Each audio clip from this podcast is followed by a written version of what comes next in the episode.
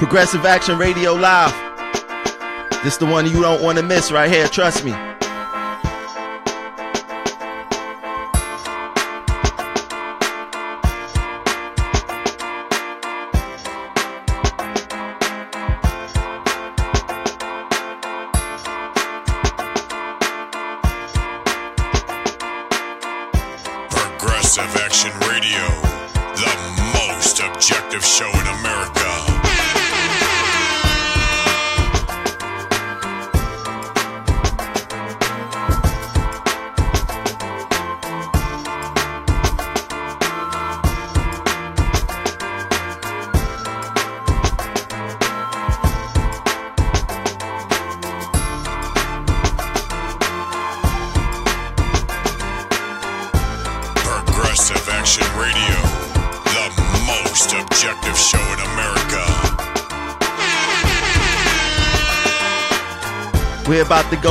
Live in about two minutes. Let's get more people to the live. Let's go.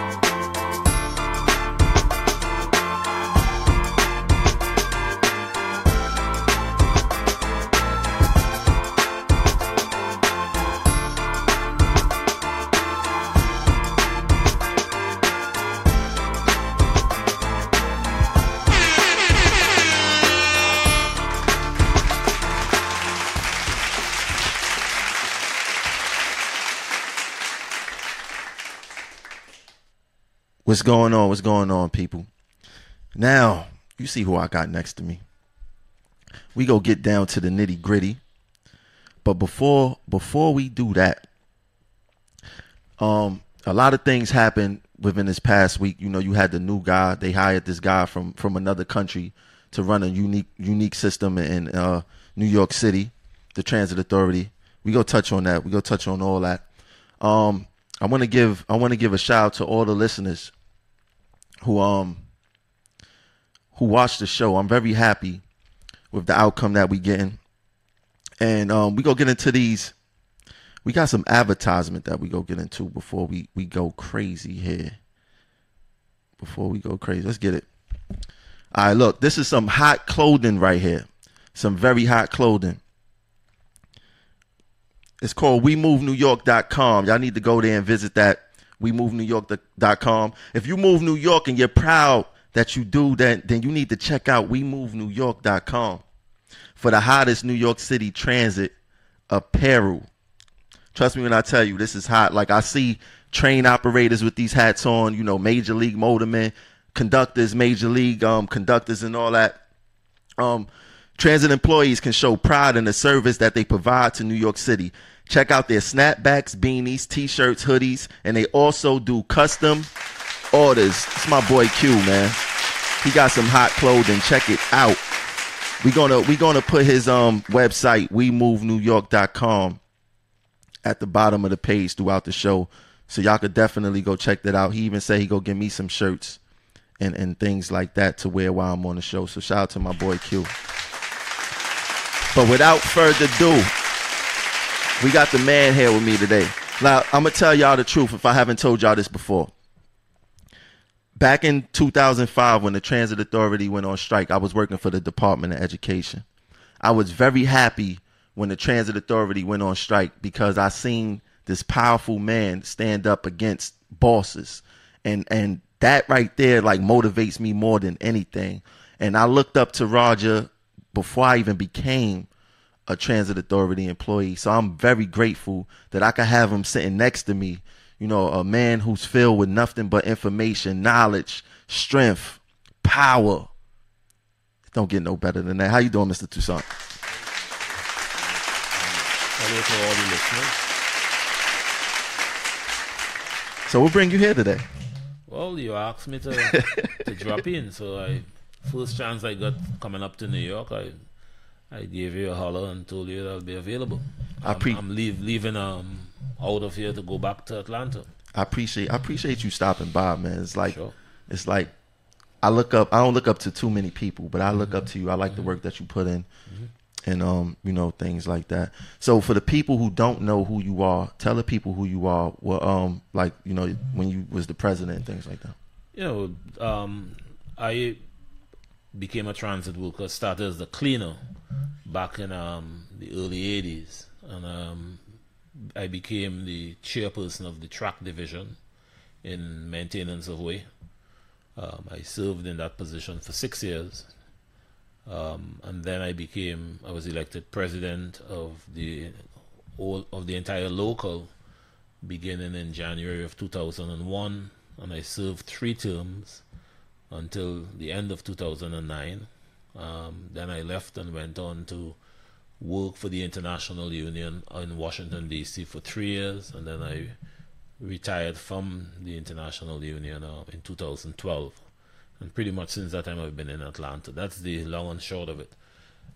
But the, the point that you made about the strike, I think it's important for people to. It, that's a pivotal issue in understanding what the um, in understanding um, the things that the, the media and others say about my administration and about TW and the local, um, because what we did in 2005 stood as an example for the entire labor movement and for social justice causes, and they needed to erase that.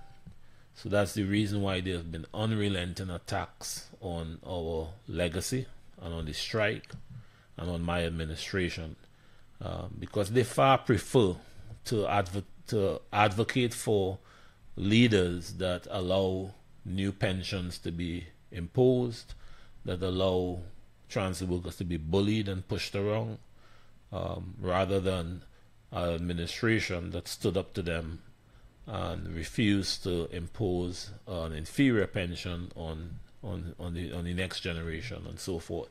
So as a result, the media has um, been unrelenting in, in, in its attacks on the strike, and sadly, the current union administration and and their personnel um, have been right there with the New York Post and the Daily News, viciously attacking the the proud militant legacy of of um, of the union and of the strike in 2005. So it's important. It's, useful that you mentioned that because that's um, I think it's important to understand. And and who who exactly? Because we like to put faces to these names. As Well- far as like anybody in particular who who stood in opposition of of the strike that's there now. Well, certainly John Samuelson, but his whole crew, and um, um, Steve Downs, Nicholas Bedell, who supposedly educates the shop stewards.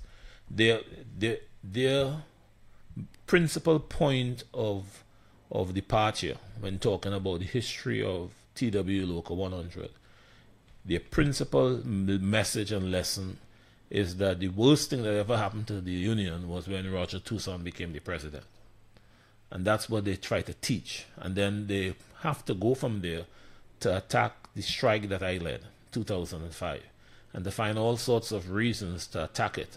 And actually, the strike was very successful, and it was it is clearly um, one of the proudest points in the legacy of TW.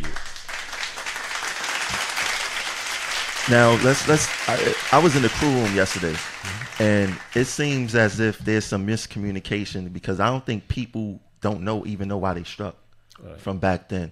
So could you tell the people of Progressive Action Radio why did you strike?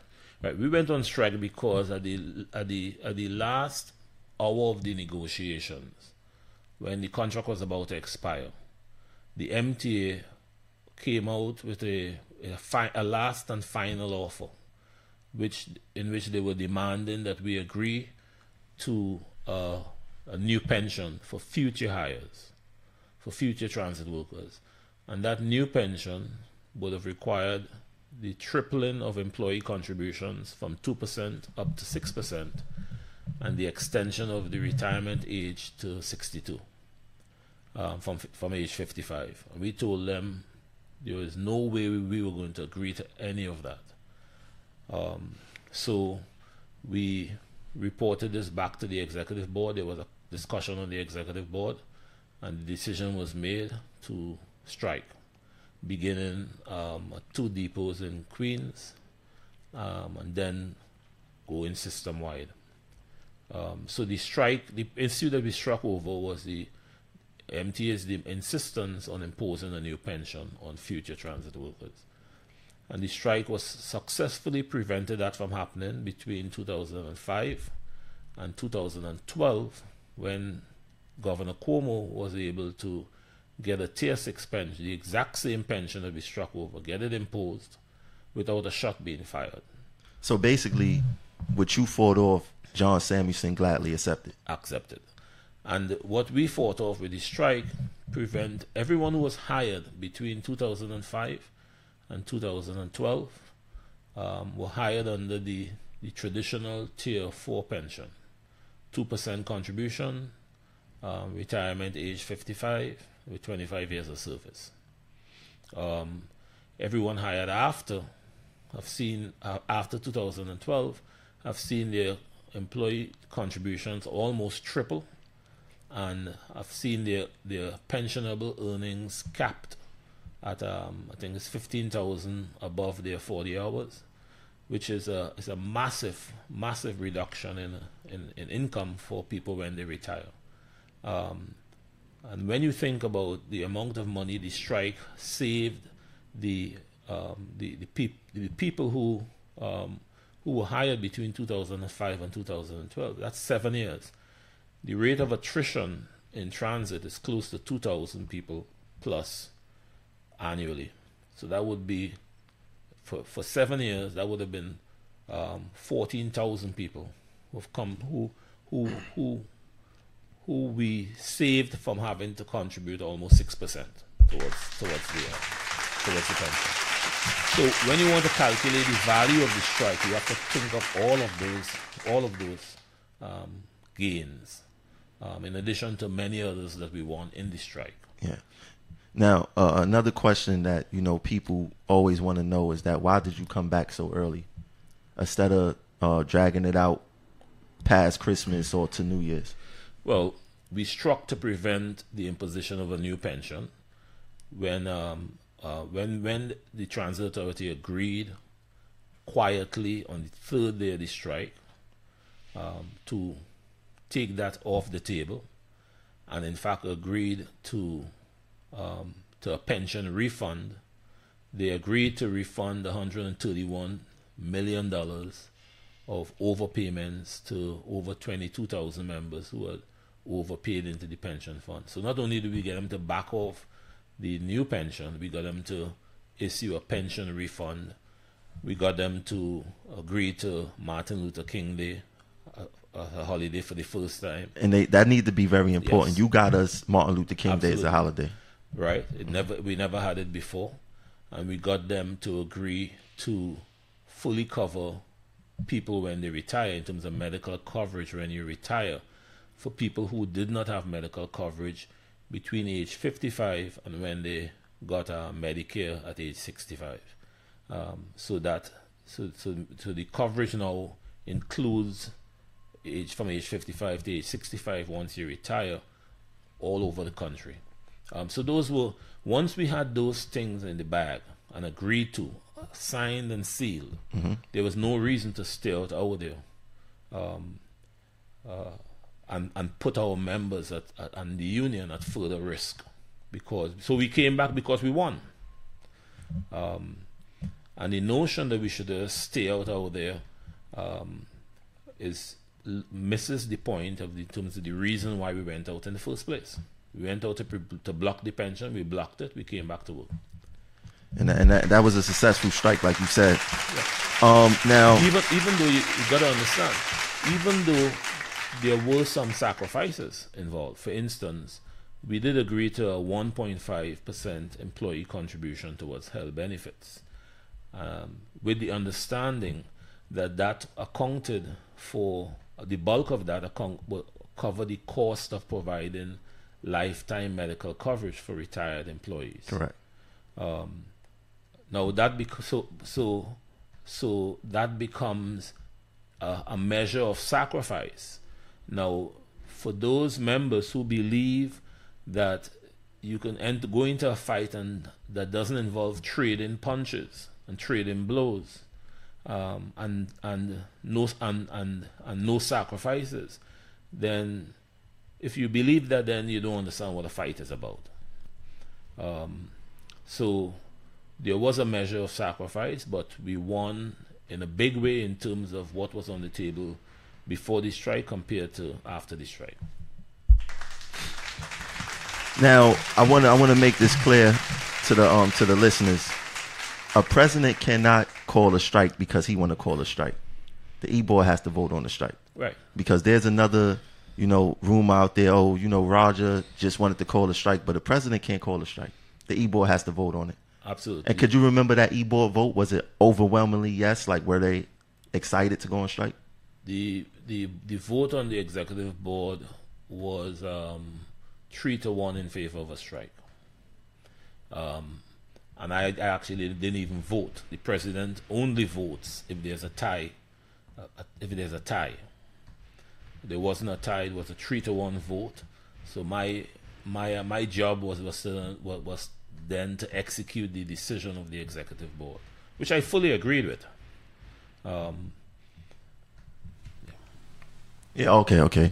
So um, during during because I, I was hearing things like while you was um preparing for the strike or or while the strike was going on, you had certain people in the administration detracting from the strike, like something about flyers floating around. yeah, there, there was a lot of undermining, undermining taking place, and this undermining was being led by John Samuelson and the people around him, um, and the people around him now. Um, the main way that we prepared for the 2005 strike was to get the mem- members in, involved in what we call days of action. Every few weeks, we would carry out simultaneous actions at dozens and scores of locations around the system that could involve lunchtime pickets or shop gates and um, marches, demonstrations, slowdowns, um, solidarity days, and so forth. Uh, so the we had gotten confirmation that Samuelson was purposely uh, undermining and sabotaging any days of action from occurring in the, in the maintenance of way department, and we had re- reprimanded him on this issue. Um, so there was undermining taking place of the preparation for the strike.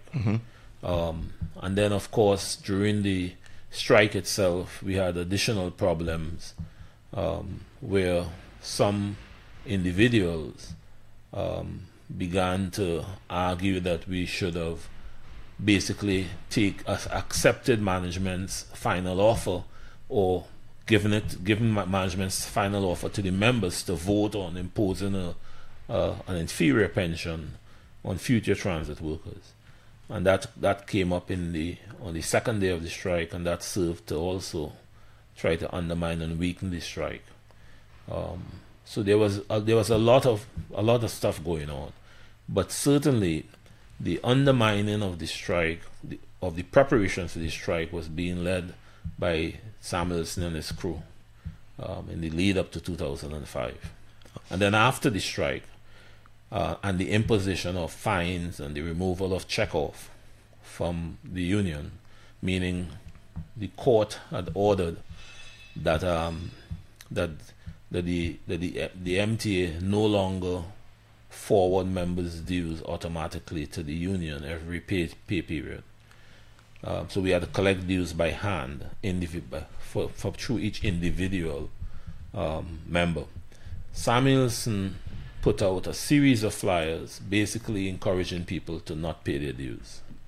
And that continued for a whole year. Wow. Um, um, and there were other people doing some doing likewise, but Samuelson was attempting to undermine the union's ability to collect dues in order to to con- to, uh, to be able to, to handle business. Would Would you consider that scab behavior? Absolutely, this is treachery of the worst type. Um, and the way he did it is he put out flyers saying that if you contribute dues, if you co- if you pay your dues, it will be wasted on Roger's staff. Um, so this is a, a slick way of telling people don't pay your dues. Um, it is it is it is it is treachery. It is sabotage and treachery of the worst type. Did he ever go a, a period of time without paying his dues? Um, not I don't think that Samuelson himself. I think others in his in uh, others in his crew, including Utano. I seen Utano Uh, paperwork. Yeah. yeah, yeah. Um, evidently had, had skipped paying dues. Um, there were several people around Samuelson who who took him to heart and didn't pay their dues, and actually we ended up removing some people from office um, in the in track department who had not, who had who had played around and not paid their dues, and they because they were encouraging members to not pay their dues. Um, but you're required in order to be an officer to maintain continuous good standing in terms of dues payment. Um, so some people were removed as a result of that. Yeah. Now let me ask you. Um, um, I, I know that there's a law as far as us being a forced unionized state. In order to maintain employment here, you must be in content in payance of your dues. So they could have actually got fired for this from the transit. No, no, no, no. You in, in in New York State, you can either you, you pay your dues if you're a member of a union. Yeah. If you don't pay pay your dues, there is what there, there's a Shop there's agency something fee. called an agency shop fee. Okay. which is roughly the equivalent of dues that is paid from that's taken out of the check of non-members, people who have not signed the union card, and that agency shop fee is is sent to the union as well. Okay. Now you mentioned something about um uh Samuelson saying that the dues is going to go to your staff, but isn't didn't you cut your staff salaries? Twice, once after the strike, um, once we were paying these fines and the union was in a financial uh, had some financial uh, challenges. Um, that was this, that would have been the second time that I had cut my salary um, and staff salary. The first time was when we took office. I cut my salary by twenty five percent, and I cut the staff salary by eight percent when we first took office. Okay. Um, and it's use, it's important that you mention that because I have been I'm, I'm disturbed by some of the misconception and confusion, especially on um in social media, that try to suggest that either my administration was dishonest or was taken from the membership or taken from the union, and and so on and so forth. In fact, the record of my administration was not of taking but of giving and of sacrifice from the very beginning. And folks need to understand that um, new transit workers don't are not familiar with the history and are being easily misled by people who are who are um, who are trying to create confusion um, um, in the you know among transit workers. So, for instance, just in terms of what the actual history is, before I became president of the union, I had I was fired from the transit authority and had gone without a paycheck for two and a half years. That's two and a half years of sacrifice. I don't think any other transit worker has sacrificed that much. Two and a half years without a single paycheck. I continued fighting and representing members. The union attempted to remove me from my union title as chairperson of the track division during those two years, and I had to go, go to court to prevent that from occurring.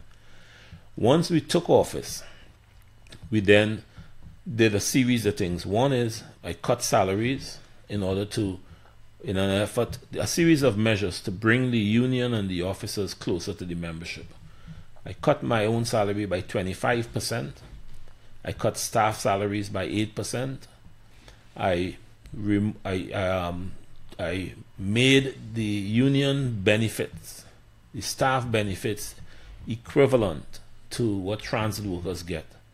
So, for instance, at the union, in the union at the time, staff members were entitled to unlimited paid sick time. So, some people had been out sick for a year, two years, and they were getting their paychecks for two years. Wow. I changed that and, I, and I, to 12 sick days, exactly what transit workers have. Because my point of view was um, you should live under the same terms that you have negotiated for the members. Um, so we went from unlimited paid sick time to 12 sick days. Staff members had a special Cadillac health benefit plan. I eliminated it and put people, everybody into the same health benefits plan the transit workers were in at the MTA. Um, staff members also had a Cadillac pension in which um, the options included cashing in lump sum payments. So, for instance, in my first year in office, I was si- signing checks for former officers who had retired, and some of those checks were, were for nine hundred thousand dollars, a million dollars, and Wow. so forth. I eliminated this, the the um, the lump sum pensions and had the actuaries recalculate the staff pension to make it to make it roughly equivalent of the of what a senior transit worker would be entitled to. When you combine your nice pension with whatever you got from the union, those two things combined should be roughly the equivalent of what a senior transit worker would be would have been able to, to make. So those those were the reforms that um, that we that we did within the first months of being in office. So that was a that's a record of sacrifice, of giving, right, of uh, of accountability um, um, to the membership, and and folks don't understand that, and instead you have all of these wild st- things being said on the internet. Um, that's a product of just confusion and misinformation. Correct. Now another thing, um, the health benefits trust. There's a lot of you know uh, talk about that. Why did Roger give up the health benefits trust and and all that type of talk? Could you explain that to them? The the situation with that. well i've posted a bunch of a bunch of material you can we can repost it i can provide a link so that people can look at the documents themselves and so on and so forth but essentially the the agreement that we that we that we made was for uh, was for the MTA to guarantee the benefit plan with some with certain specified improvements. The MTA agreed for the first time to permanently guarantee the, the the level of benefits and maintain the level of benefits, in exchange for which we gave them the ability to administrate the um, the the benefits through the MTA um, through the MTA I can't remember the, the crew that they call it, but the the the, the MTA um, benefits office or whatever. Okay. Um, but the the trick is this: in every negotiation prior to that, the first thing that you negotiate was over the rising cost of health benefits, and this is this is going on all across the country, right? But the the MTA's claim and all the employers around the country have always been claiming that in each negotiation that health benefits was increasing in at double digit inflation. Um, in fact, and and that and so so the arrangement was historically that the MTA and the union agreed to a defined contribution, meaning the employer would make a contribution to a tr- to the health benefit trust, and then you have to make that money stretch and cover the benefits that you provide, or you have to reduce the benefits to match the money that you have. Okay. And frequently, that is what had to have been done. You had to cut the benefits in order to match the money that you had. And in fact, when I took over in 2001, the state insurance body that that is that that that um, supervises or monitors health benefit trust, um, employer health benefit plans, um, had notified the union and the and the child benefit trust that the benefits had to be cut because they had audited and, and there wasn't enough money. And the law required the reduction of benefits, which we refused to do. We refused to allow to allow that to happen. So the arrangement in, in the arrangement to turn over the administration of the trust to the MTA was in exchange for uh, the MTA guaranteeing the level of benefits, and that re- that removed the um, removed that as a point of leverage um, that the employer could have and could use against against the uh, against the union. Um, so that that was the that was the exchange. Now, what people do also don't understand is that the union was not running the health benefit trust. The health benefit trust was run by trustees, three trustees from the union, three trustees from the MTA, e- with equal weight. And if there was a dispute, then you have to take that dispute to, to the arbitrator. Okay. So, um, so, so the notion that the union was running the health benefits trust is false. It never occurred. It was never happening. But the other thing about it is, as part of the agreement um, that we made for the MTA to take to, to, to take over the administration of the, of the of the trust of the of the health benefits, sorry, um, we also agreed to set up a senior labor management committee of equal representation from the MTA and from the union, three and three, very similar to the to the to the board of trustees that existed before, and we agreed to um, that any dis- any any disputes or disagreements will also be taken to an arbitrator. So we had virtually the exact same mechanism, same dispute resolution mechanism that existed before the trust, that was preserved, uh, with, with, with the rights preserved.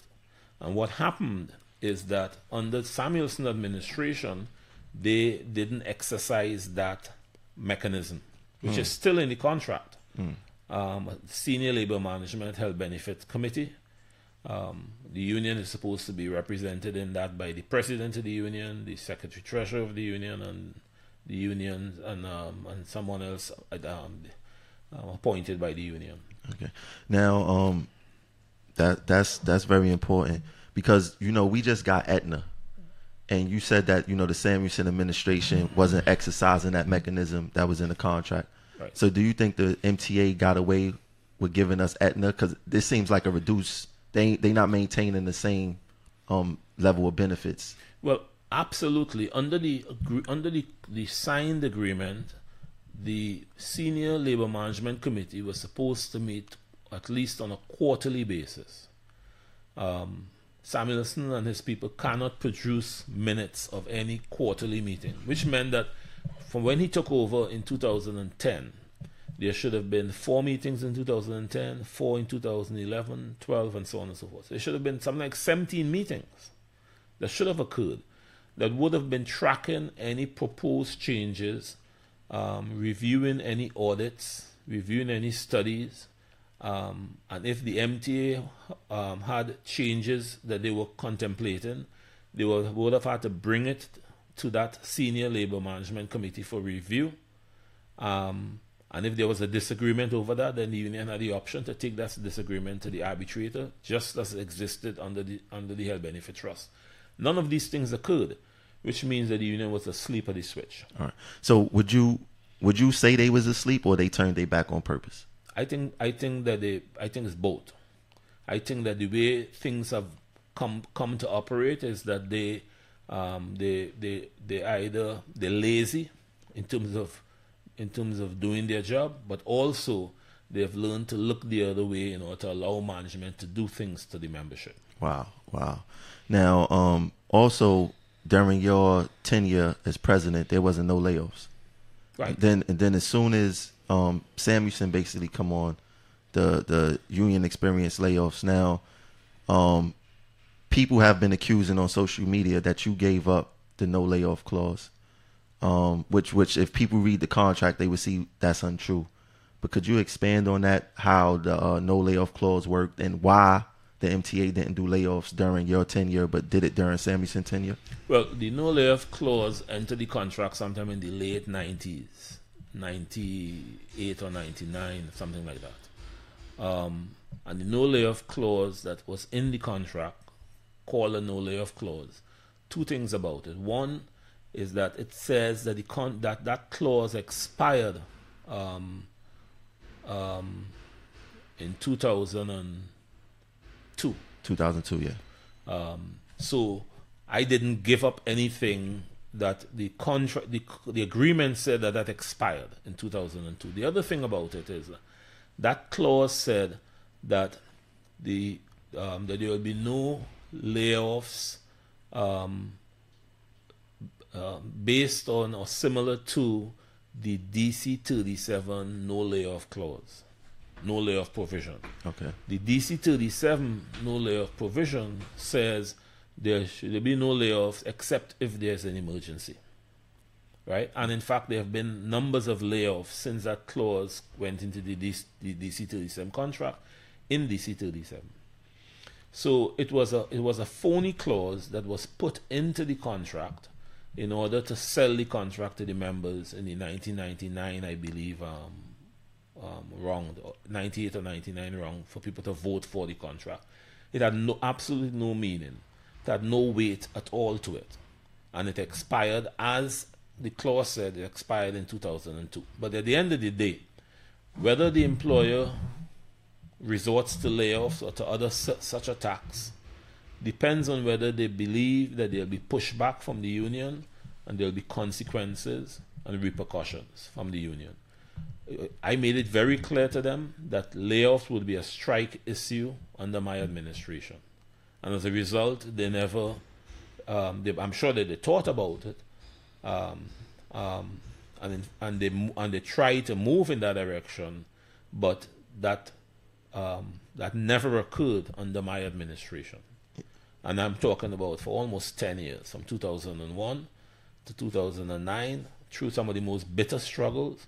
And, I, and my administration also um, ran the union uh, in the aftermath of the World Trade Center collapse, um, when the government and the MTA had, had a lot of cover to doing whatever they want because the country was under attack. Yeah. Because I also ran the union in the middle of the 2008 crash, the economic crash in 2008, which was the worst economic crisis since the Great Depression in the 1930s. Right? Um, so those were the two most trying times when employers all over the country had a lot of um, excuses for doing all sorts of, um, for conducting all sorts of abuse and attacks. Um, but so it tells you something when you see that they were not able to conduct those layoffs, even though they had those type of excuses available to them. They were not able to carry out layoffs under my administration, but as soon as Samuelsen comes in, Yeah. layoffs. And then the people also need to understand the politicians that you was up against. right. You were, we were up against a Republican administration in in um in Albany, Governor Pataki, um, and we were up against just, just as during the strike, um, and for some years after the strike, and we were up against the Bloomberg administration. Bloomberg is a billionaire mayor, right? So we were up, a- and a, he's a he was a Republican as well. So we we we, we were up against very powerful people and, and we stood up to them. And during the strike, I mean, we we blocked a new pension from being imposed on transit workers, virtually single-handedly. You know, taking on Pataki and Bloomberg single-handedly. And here comes Samuelsen and Cuomo, um, and they and Cuomo is able to change the pension for hundreds of thousands of public sector workers in New York State and City um, up against um, dozens of unions, and he's able to get away with it. Right? Yeah. He was able to get away with something that they could not even, they, they, that, that we stood up single handedly and blocked them from doing in 2005. now I want to ask you because you brought up Bloomberg.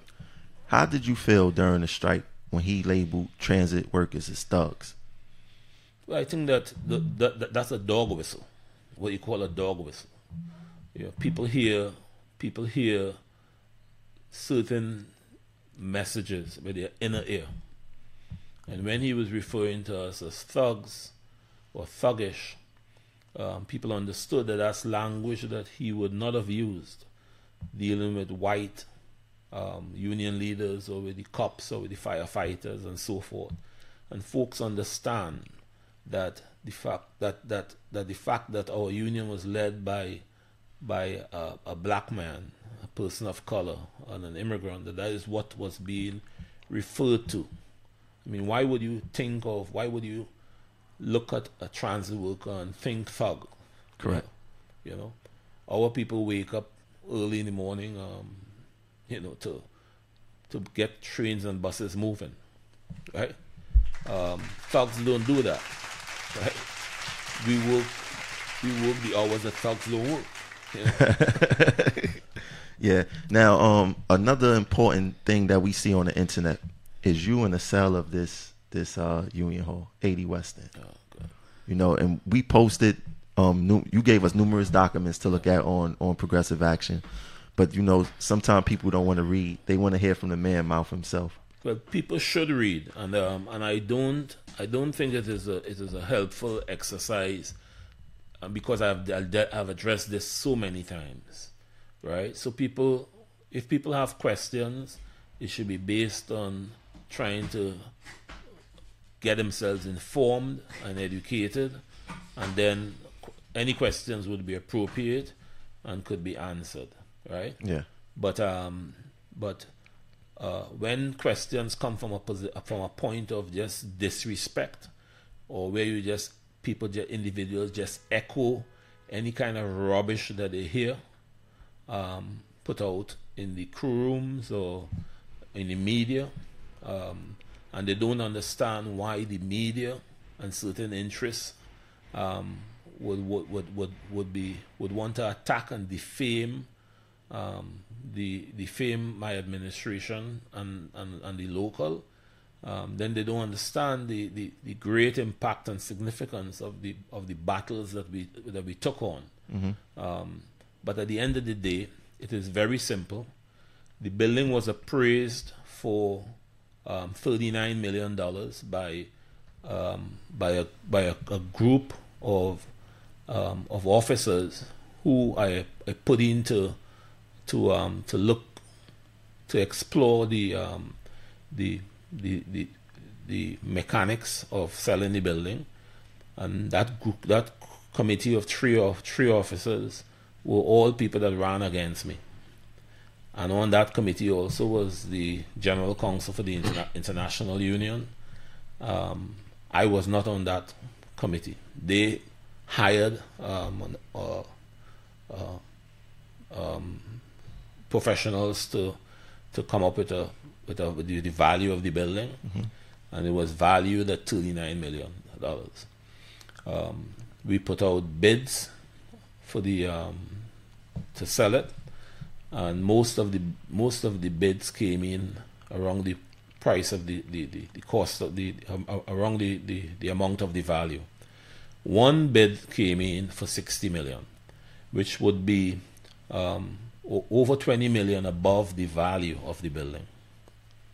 Um, so it was prudent and appropriate to take that seriously. In fact, you have, you have a fiduciary obli- obligation to do that. Um, as far as as far as the so the question is the issue with us with the sale of any building or any property or a house or whatever is if the money is right and if the timing is right. Yeah. Right. Yeah. The money was right, right because it was it was it was um, um, more than fifty percent above the value, um, and um, and the timing was right because we had been um, the, the, the, with the real estate market. You do not know whether you whether you're facing a downturn in a month or next month or six months or so forth, and so the window of opportunity opens and closes Yeah. right? Um, and anyone who has sold their house know that know that um, that that that that's the nature of that of of that animal. You um, so so the the um, the so the timing was right in terms of the in terms of us grabbing that um, sixty million dollars. But the other thing is that since I had become a transit worker, it was universally held that the location of the Union Hall at 80 West End was a poor location. It was 20 minutes walk from the nearest subway, right? Um, and um, and that we needed to be at a location that was more convenient for transit workers. In addition to which, there was no capacity to have large meetings in that building. Um, the the the we, you, there were four meeting rooms with a capacity of 70 persons for each room. That would make it um, seven by four um, 28, to, um, 280 people. We were having, even if you get all of the all of the officers together, section and division officers, you're talking about almost 300 people. When we were having meetings of officers alone, we would have to rent um, rooms in other union halls. Um, if you're having a membership meeting, you certainly have to rent rooms from other union halls or other facilities. Yeah. So we needed a facility that could that could accommodate a, a union our size, um, that would have the capacity to at least have um, have um, meetings of several hundred people. So that was all all in the in the in the um, in the planning to acquire a property that would suit the needs of of of the union and take care of the future needs of the union as well. Correct. Now you you speak about the numbers and the, and the capacity of, of building and things like that. Now they they complain about um 80 West End, but they go and uh, buy rooms. Right. they bought they bought two detached floors. Um, it is a total waste of money, a total waste of money on, on the part of the, and that should be investigated. Yeah, and, and, and, and you know, like I said, it's a lot of they lot they create the speculation of you in the old Union Hall, but Nick Bedell admitted to me that his friend was the uh, realtor broker on the deal of um, 195 Montague Street, and that seemed to go, you know, they sweep that up under the rug. There's no uh, conversation about it, you know. Then they just if it was you, you know, they would have probably tried to send the feds at you Yeah, to see what's going on. Well, certainly they they they they're the masters of a double of double standard. But the purchase of that Montague Street, those Montague Street offices, is makes no sense at all. Um, and and when if it doesn't make any sense, then then then the reasoning is was is suspect, Correct. and it should be looked into. Correct. And and you know, it just seems like with with it's not it's not member friendly. You know, I don't think they really use it. They know they're not going to educate members because what if a thousand members out of the forty thousand decide to actually show up? What does the union do? You spend thirty million dollars on a building. It should um roof floors. It should be able to do Right. everything, and you know that that seems to go unwarranted uh, with them. So now, um, another thing people get confused is that uh, Samuelsen beat you in a in an election. Uh, you know how Samuelsen became president. Um, could you clear that up? That you know he never beat you. Right. Um, I did not run in the 2009 elections. I did support um, a candidate, Curtis Tate, which was one of my biggest biggest mistakes I have ever made. That's the second time I heard you say that. Yes. so I did not run in 2009 elections at all. Um, the only other time that Samuelsen Samuelsen ran in the 2006 elections for, in, in the top three positions, and he and and my slate beat him Correct. in 2006 elections. Correct. So now you know we we we fast forward a little bit and we look at, into how friendly a union president could be with the governor, and um, could you ever have been cool with Pataki or cool with a Cuomo type character and, and without it benefiting your members? Right. I, I think that the, the, the it is clear to me. I mean, when Samuelsen came in, people should remember that in 2010, when Samuelsen came in, um, under Walder was the chairperson of the MTA, who and that was followed by Lhota. Um, I guess a couple of years later. People should remember that both of those chairpersons took turns just slapping Samuelsen around and dogging him um, because he was weak um, and he was um, desperate um, and perceived as being as not being a serious challenge or threat to them. So as a result, in 2010, Walder went to threaten layoffs. But this is after Samuelsen was offering to um, to open up the contract um, that I had negotiated, um, and he offered to set up um, a dollar van company to um, to to employ laid off members, and Walder Walder went ahead and laid people off anyway. And the people you should remember that Lhota was on TV talking about how Samuelsen um, was a no-show at negotiations and um, didn't know how to negotiate and so on. That's correct. So then all of a sudden now Samuelsen has, has this profile because he uh, because he he came on board with Cuomo. Um, and how that occurred had very much to do with um, Cuomo's decision to use Samuelsen and TW against the Long Island Railroad um, unions. Long Island Railroad unions were um, were slated for a 17% wage increase, and Cuomo wanted to go in there and, uh, and tell the arbitrator um, that um, that that they should get the same raise um, that TW negotiated and not get 17%.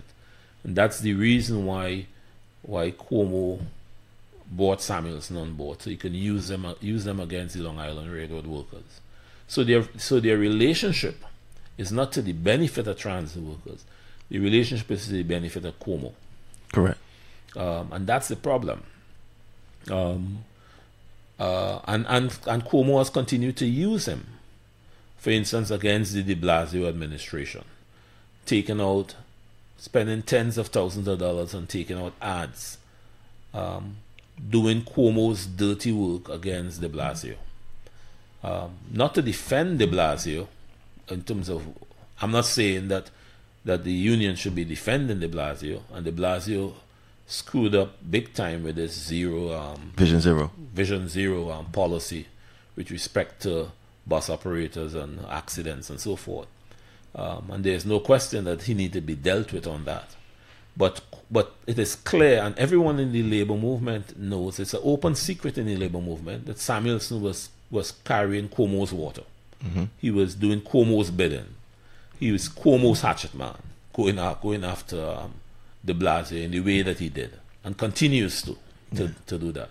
And even in that, um, you know, the New York Times just put out an article um, about transit workers, and they mentioned in that article that the Samuelsen administration had has gave the governor over one hundred and fifty thousand dollars in campaign contributions. Yeah. Um, is is like that's another weird sign when you think of you know supporting a governor that don't give anything to the workers. Well, it's it's it's a it's a it's a it's bad policy because you're supporting a governor that imposed a tier six pension on the few on the on the on on, on transit workers hired after 2012.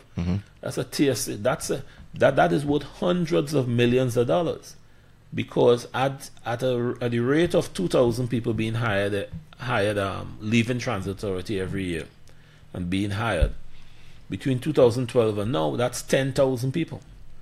In the next five years, that will be 20,000 people, Correct. right?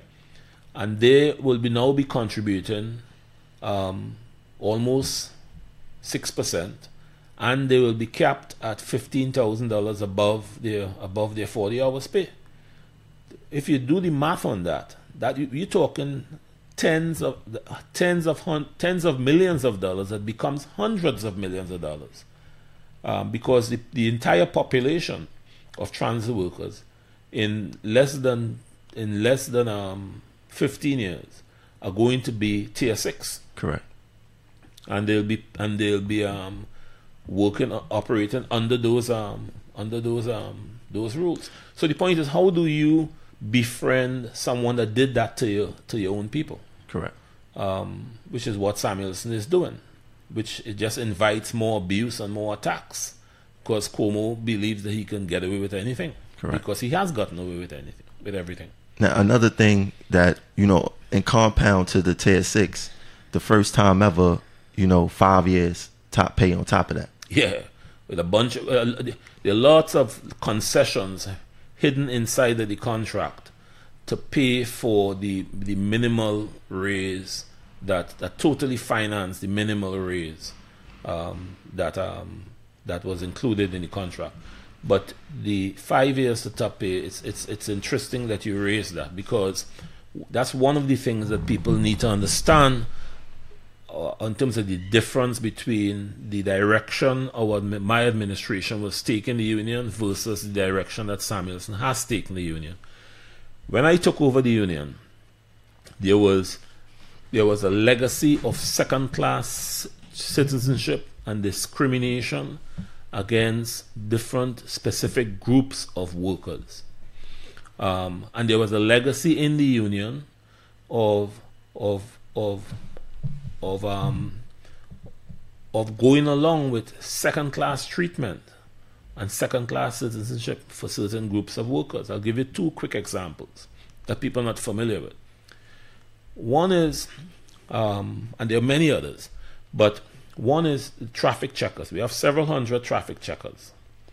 Um, the the the union for 20 years had agreed on a on a on the uh, in the contract for traffic checkers to be not have any guaranteed hours of work whatsoever. So the contract actually says said at the time that traffic checkers are entitled to be to um, to from zero to 25 hours of work per week.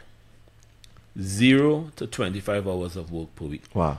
Which means that when you come, when you show up for work, it's up to the employer whether you get any work at all. You could get sent home, or you can get five hours for the week, or 10 hours for the week, zero to 25. So, among the things that that meant, it meant that none of them, or very few of them, ever qualified for any medical coverage because they were not, were not working enough hours mm-hmm. to qualify.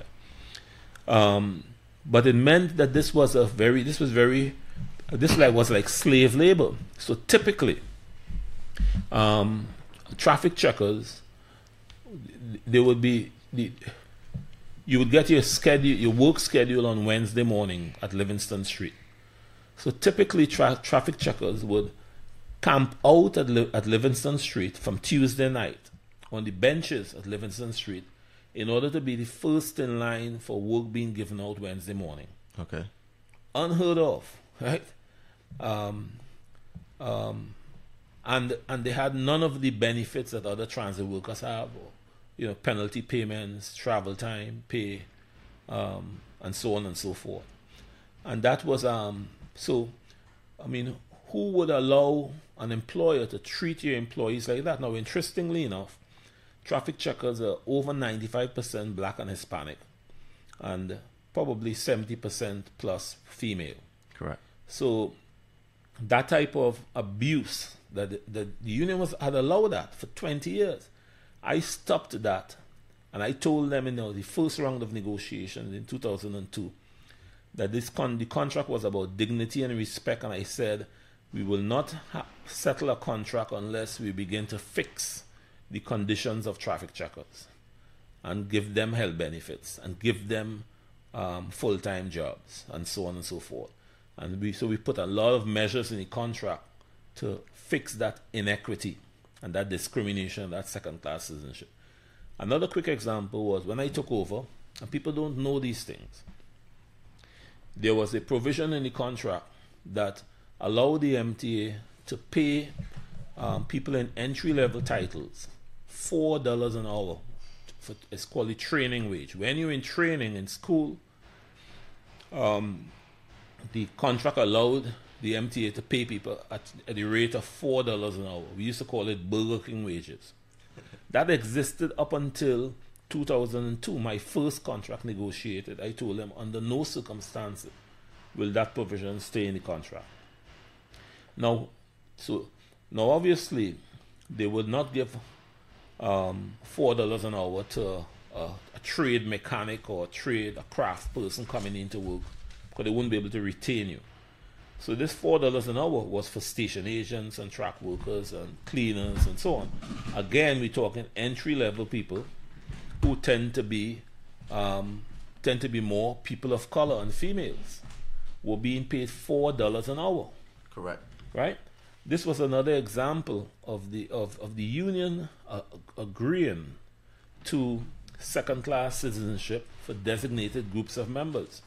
But what it also meant, it meant that, that the culture inside of the union was one where uh, people were not being taught or workers were not being taught to defend each other and look out for each other. Right? As long as you did, as long as you weren't attacking my title, I didn't care if you if you if you had traffic checkers being treated like slaves, or entry level people being being told to live on four dollars an hour. Right? And unfortunately, that became the culture. That was the culture in the union.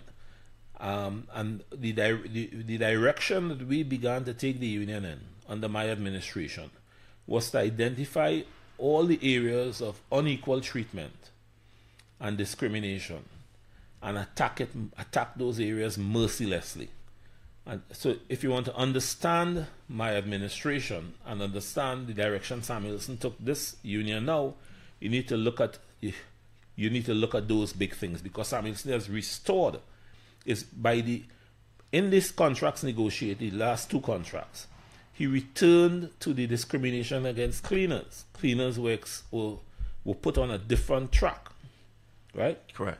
Right? Um, and new hires were put on five years towards um, Top pay. top pay. Yeah. So again, you you you identify they're returning to the approach of identifying vulnerable groups, targeting them, and then dumping shit on them. Yeah. And these groups that you're talking about are mostly African American. Right, black and Hispanic, and females, entry level folks. Um, again, but it, meant, but it means that it is the opposite of what of trade union values.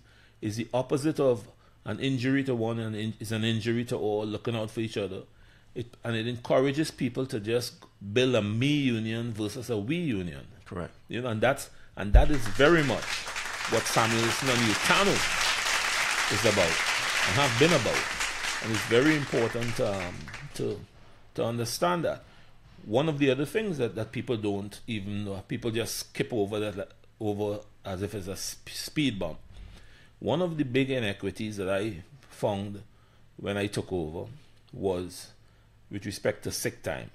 Up until the, the 2002 contract, MaBSTOA members only had five sick days per year, while Transit Authority members had 12 sick days. That was another issue I told them in 2012, 2002 negotiations that there would be no contract unless that was fixed and everybody was put on the same footing 12 sick days. Yeah. 12 sick days from MaBSTOA meant a 140% increase in their sick time. Correct. From 5 to 12. Right? That's big money. Now that was done with um, bus consolidation, correct? Yes, I was part of that's part of bus consolidation. Okay. But 12 sick days for the first time ever, and we're talking MaBSTOA members is over 5,000 people. Yeah. That's big money. Correct. That's big value. Um, but I mean, so so part of my approach to in terms of the, the type of union that I was trying to advocate and build was a union where people have common interest, because you can rally people to a fight easier and better if they're on the same footing. Correct. If they if they fight have a common if they have a common interest Correct. Common cause rather than um, conflicts and inequalities and Yeah. so on and so forth. So that is the that was the sense of it. Um, that was you know uh, it's, it's it'll be it's it's it's important to invest in building a united membership that defend each other because when the time comes and you go, and you have to go into battle, if your members are not united, right, and if they if they um if they at each other's throats, they will, they will they'll never be able to take on the MTA, take on the governor, take on the mayors. Yeah. Now, um, it seems like to me that um, you know Samuelsen was attempting to undo a lot, a lot of the things that you have done, and one of the things was the training and upgrading fund, Right. which um, Steve Downs said that it was suspended. But um, yeah, could you talk about that? Yeah, quickly. The, the training and upgrade fund was put into the contract in 2002. The training and upgrade fund was conceived as a as a way to to move people from entry level titles into more higher paying skilled titles. Um, so the entry level titles, unskilled titles, was traffic checkers, cleaners, station agents, and so forth.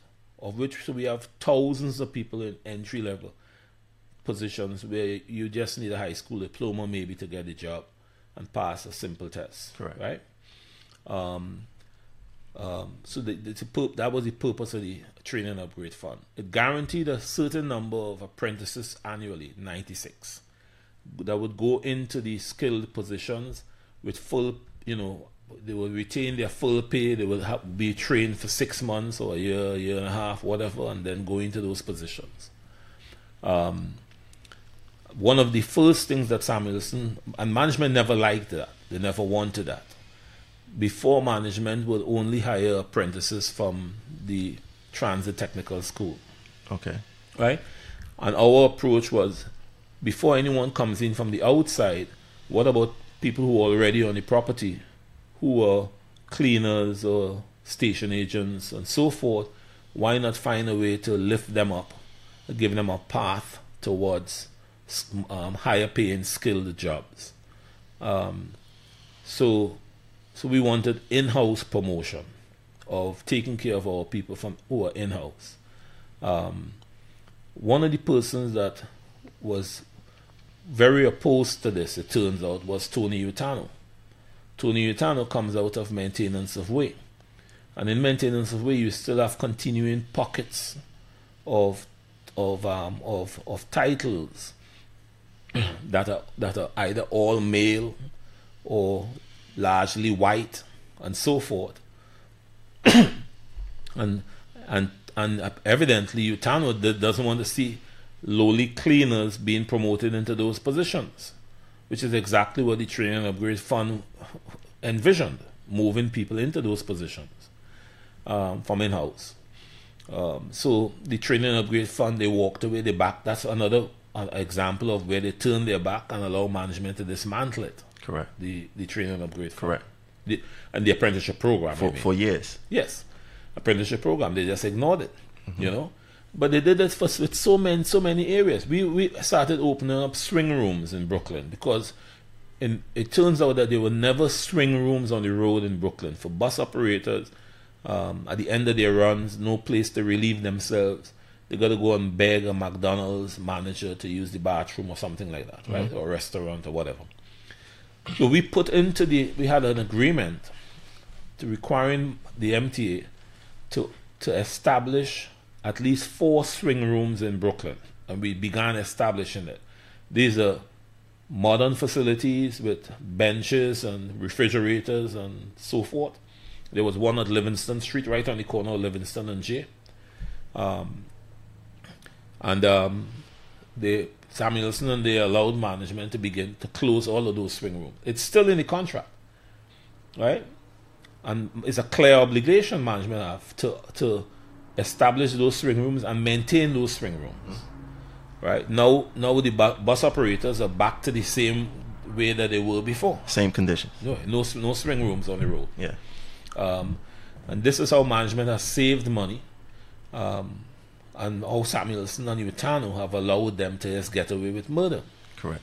Now, during um, during the the 2014, uh, we supposed to have a contract in 2014, basically, and Samuelsen ran, and it was rumored that he uh, postponed it to set himself up to get into the international, which which is um, where he's at now. What's the dangers of Samuelsen being in the international and being the international president? Well, Samuelsen is going to do for the international, for the other trans, other TW members around the country what he did to New York City transit workers, which is which is sell them out. Um, that's what that's all that's all that's all he's capable of doing. He has no other record other than selling out, selling people out. Um, and he, I mean, he's an entirely corrupt person, right? Um, I the, the, two biggest mistakes I made in my career as the president of the union. The first mistake was is called John Samuelsen. The second mistake is called Curtis Tate. All right. Well, while you say um the the history, why is Samuelsen a mistake? Well, I well, be, before I realized his conniving, scheming, and undermining ways, um, and in terms of focusing on that, he was in the track department as a vice chair or whatever, right? Mm-hmm. Um, um, had I picked up on this earlier, I would have dealt with him. Um, but I picked up on it too late. Okay. Now, fast forward to 2017. Uh, Samuelsen International Utano uh, appointed union president. Right. Do these do them guys different? Different? Like, are they different from one another? Two peas in a pod ex- except that um except that um um Utano is an is a one hundred percent sellout. He has always been a sellout. All they've both always been close to labor relations in maintenance of way, um, and have been have allowed um, allowed the MTA to ta- target activists and fire activists and people that criticize the union administration. That is taking place widespread inside of maintenance of way, both in, in the power department, in the line equipment signals department, um, and in um, in um, in the, and in the in the track department as Yeah. well. Um, and there are specific examples of that taking place as we speak, where individuals who identify who are identified as being um, critics of the of the Samuelsen Utano administration are being written up and served um, dismissal papers and um, and being driven off the job and for or in some cases forced to put in their papers to retire and so on and so forth. A lot of that is going on, um, and it is the collab it's collaboration between management and the union, something that I'm very familiar with because those were the exact same circumstances under which I was fired um, um, prior to becoming president of the union. Um, um, I was targeted, um, brought upon totally flimsy, nonsensical charges.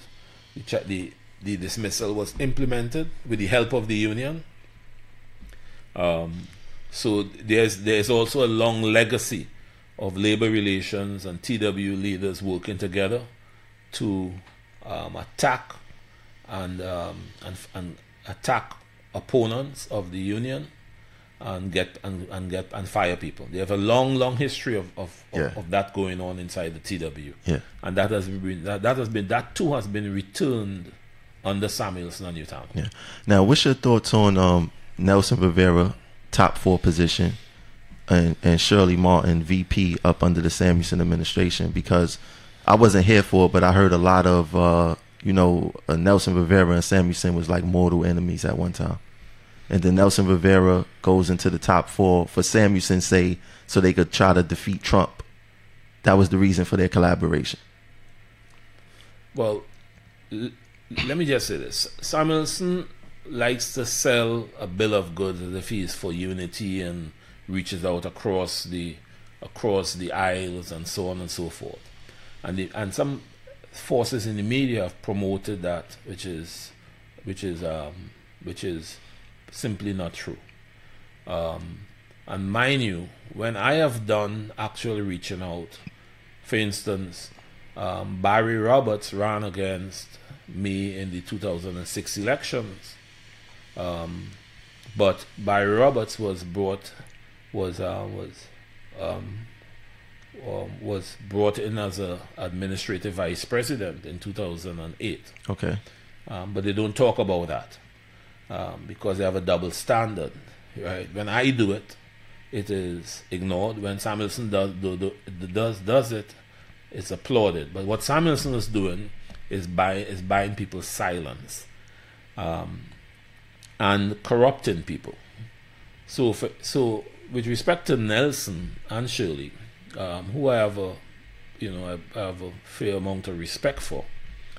Um, Samuelsen spent a number of years attacking Nelson viciously. At one point, he even took away Nelson Rivera's vehicle, his access to a union vehicle, um, because um, um, because Nelson allowed me to move his vehicle from in front of the PS 248 training center into the parking lot. That at that time I was an international vice president and director of strategic planning for the International Union. And but they, on that basis, they removed Nelson's vehicle and were threatening him with charges. They um, they ignored the the car equipment members' um, vote for um, Nelson and Joe Campbell and Shirley, um, and instead released uh, released a whole slate of officers, or sorry, a slate of people to run around inside of car equipment um, and undermine the elected officers who I just named. Okay. Samuels, that's the type of thing Samuelsen was doing for a number of years. In Shirley Martin's case, they also Samuelsen also um, had his people bring her up on charges over some nonsense um, in the lead up to the last elections in order to prevent her from running in the elections. So that's that's so that's the background and the backdrop to what recently happened here with Nelson um, um, taking the position of administrative vice president and Shirley becoming the the, the vice president of car equipment. Beyond that, I don't know much in terms of the mechanics of how that occurred or what the thinking was or what their plans. I have no idea. I've not spoken to either of them in years. Okay. Now, fast forward till this year because, you know, throughout this interview, you have mentioned that either uh, Samuelsen Utano administration isn't interested, lazy, or they just plain don't want to do the work uh, as far as fighting for the members. So now you have um, the MTA doing a lot of hiring from the street. Um, these people are not taking tests to come onto the property. They being hired through resume, which um, signals to me that the MTA is trying to turn this into a more corporate type structure within the, the TA. And um, when I was uh, speaking to some people who were speaking to the TA, because I was telling uh, basically the reporters that um, the MTA, these not civil service workers, so they contacted the MTA. The MTA said, yeah, they covered under civil service everything except discipline, which is one of the main protections of civil service. So, what's your thoughts on the union allowing the TA to hire, circumvent civil service, and hire straight from resumes? In, in provisional status or what? It's, provi- it's provisional status well, allegedly, because like that. Okay, I'm not that familiar with the details. I mean, I don't. I don't read the news on a daily basis in terms of as closely as you do here. Yeah. I don't live in New York anymore, so I I'll eventually catch up with it. But so I'll, have to familiarize myself with more details of specifically what is being done. I'll comment on some of the things that I've seen recently here. But let me be clear. I'm not saying just that Samuelsen and Utano they're just lazy. I'm saying that these guys are the worst and the weakest leadership and the most sellout leadership I have ever seen in in TW. Wow. They're worse than the administrations that we fought and removed in the past. Um, under Willie James or under Sonny Hall or under John Lawe, Samuelsen Utano crew is worse than any of them could be. Wow. Right? Um, uh, and, and when I say that, I mean both in terms of in terms of the extent to which management fears or respects the union, um, which you need both. You need them to both be afraid of the union and to respect the union. Um, and in terms of the, the, the union's ability to protect and defend its the membership, and you know the, the members having a sense that when you come to work that you're protected, that the union is there for you. All of that is is, is, is being rapidly lost under Samuelsen and Utano. Um, and that continues.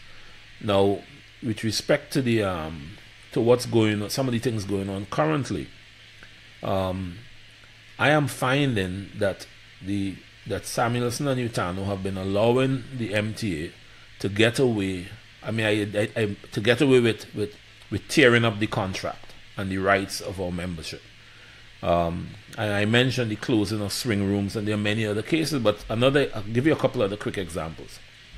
Um, for decades, um, the the track department um, produced its own what we call continuous welded rails. Instead of 39 foot sections of rail, you um, we have a welding plant at Linden Shop where they would weld we would weld 10, um, 10 sections of rail together. So you have a 390 foot piece of rail. Okay. And the reason why you do that is that the, the elimination of joints in, in the rails um, allows for um, for the for the for quiet the quieter movements of trains and less damage to the tracks. Right. All right. I found out just recently that is for over a year now, um, the welding of rails um, of, um, has been given to a private contractor at Linden Shop. Wow. So a private contractor comes in and they do the welding instead of this is work that we we traditionally did for decades Wow. was given up to by to a private contractor. I also found out recently, as another example, in another department, that the that the MTA is and the union are quietly allowing time studies to be done in Coney Island Overhaul Shop by a, a British firm, um, where the, where these auditors are coming into the shop and observing the job functions in order to identify any pockets of downtime where people are not actually turning a wrench or doing, you know, doing some some mechanical work in order to change the work the work procedures to make sure that the that every every minute um, of every minute is squeezed from Correct, them. So, for instance, if, if you're working on working on a on a on a on a compressor or some piece of equipment, um, you would typically get your put your toolbox there, um, and if you need a certain part that when you, you you discover is damaged or need to be replaced, you would walk over to the parts parts department and get it, and come back and install it. Um, what they are saying now is you don't you, you don't leave your your um, your bench or your location. They will bring it to you. They'll have somebody bring it to you, because they because the object of the the object is to make sure that you you have there, there are no breaks in your Service. in your in, in your work, Yeah. so that every minute is extracted from you. Wow. So they're having time studies done in in different locations, and the and which violates our contract, and it, it will violate pick and pick procedures. But that is that is what's going on um, in car equipment, and then of course the the the so-called um, customer Service ambassador. Service ambassador thing Yeah, I is a big that. violation of the contract, and uh, you you. the- the- Before you expand on that, Yeah. before you expand on that, um, is it weird for this type of agreement to go down post contract? Absolutely. See, if it was not, um, there's no reason for it to have been done in the sneaky way it was done. After, if, if, if it was if it was a good thing, they would have put it into the contract, because it actually the documentation shows that this was actually a, a union rec- proposal um, um, before the contract was settled. So this bit, this was in play but they kept it out of the contract and then did it quietly behind the backs even of some of the officers evidently Yeah. right so it is it is it is the type of provision and changes that should have been put in the contract a membership vote Correct. right you would typically do that this was done behind the backs of the members Correct. and there's a reason why things are done behind the backs of the members. When there's a sellout deal that man- something that management wants, that's how that's how the, that's how it gets done behind the backs of the members, right? Um, um, so, and, and and and because it violates the the um, the plat- platform conductors' um, duties and and their pick rights, and it violates the station agents' duties and pick rights Correct. right? Um, and seniority rights, pick and seniority rights. And you can't do that without a negotiation and without an agreement on the part of the union. Um, but TW would typically put any changes of that nature into in- to, to a membership vote in the contract. Correct. This this was not done in that manner. Correct. And and some of the language from the uh, customer service ambassador, to me, visually, what it looks like is that they finally got the station agents out the booth Yes. and on to the to the platform. Now, some of the language said that there will be no reduction in station agents, but Tony Utano was selling it as that we created jobs. My argument is that you didn't create jobs. You just move the same people from one location to another with new job duties or whatever the case is because the, there's nothing in that agreement that says we moving them out the booth and we're hiring new people to put in the booth. Right. The, the, what they're gonna do is it's, it's, it's just it's just a play of words. They're gonna treat the number of station agents by simply saying that we not, there'll be no there'll be no um. So when so in, in terms of the hiring of the rehiring of trans, of station agents, you're going to see less and less of that are taking place. Correct. The numbers are going to going to be pulled down. Correct. Now, is this broadbanding? It's broadbanding of the of the two titles Correct. of station agent and um Platform and controller. platform, yeah. con- plat- Conductors. platform conductors. yeah. So, um, would you, for the station agents out there, should they be worried? Absolutely. I, I think that the, there's a reason why they're going after station agents. It's part of Utanos and their view is that that is a that that's a vulnerable title, and you can when you when you can dump shit on them. Yeah. Now, um, in my opinion, you know that that program came out. The customer service ambassador program came out.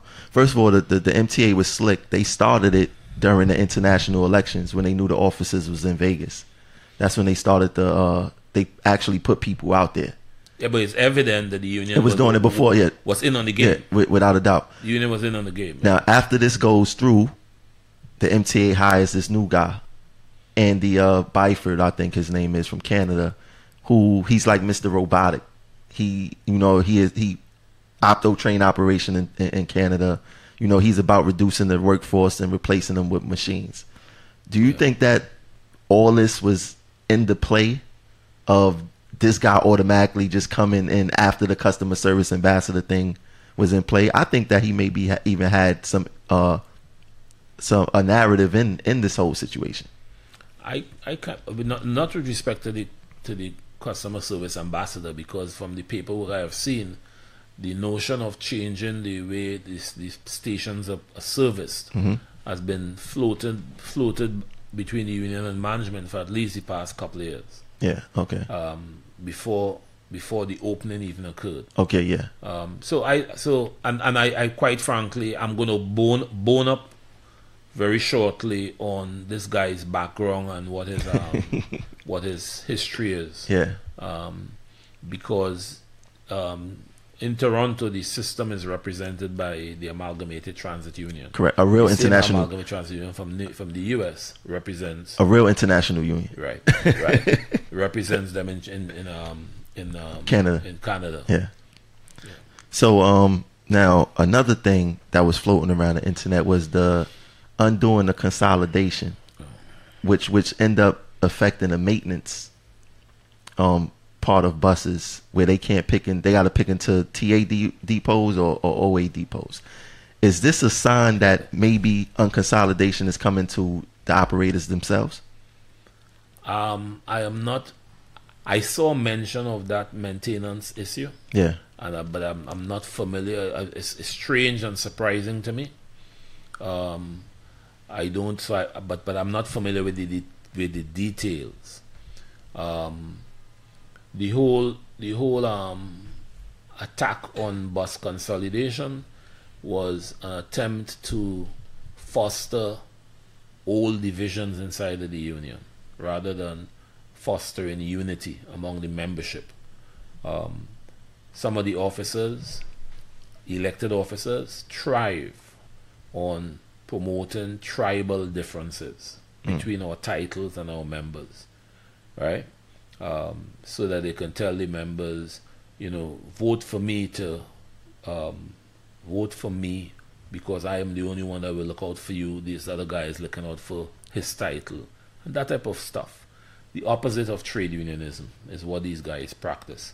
The problem is that, um, and I don't know what the status of the so-called of the lawsuit is, whether that's still in play over the bus consolidation issue.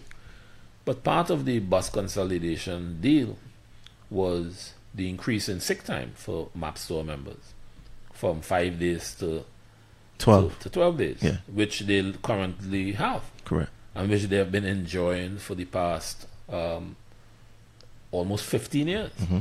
right? So, is that going to be reversed to go back to five, six days a year? Is that what they're advocating? That's what they want. Yeah, That's the world that they want to go back to, five, six days a year. correct. Well, every generation has to wage its own battle and has to fight. Um, um, but I find it to be quite, um, you know, shocking and a betrayal what they're talking about with respect to bus consolidation. Yeah. Now, when I used to um look at some of the pictures of when you used to have mass membership meetings, I'm talking about packed wall to wall, people excited.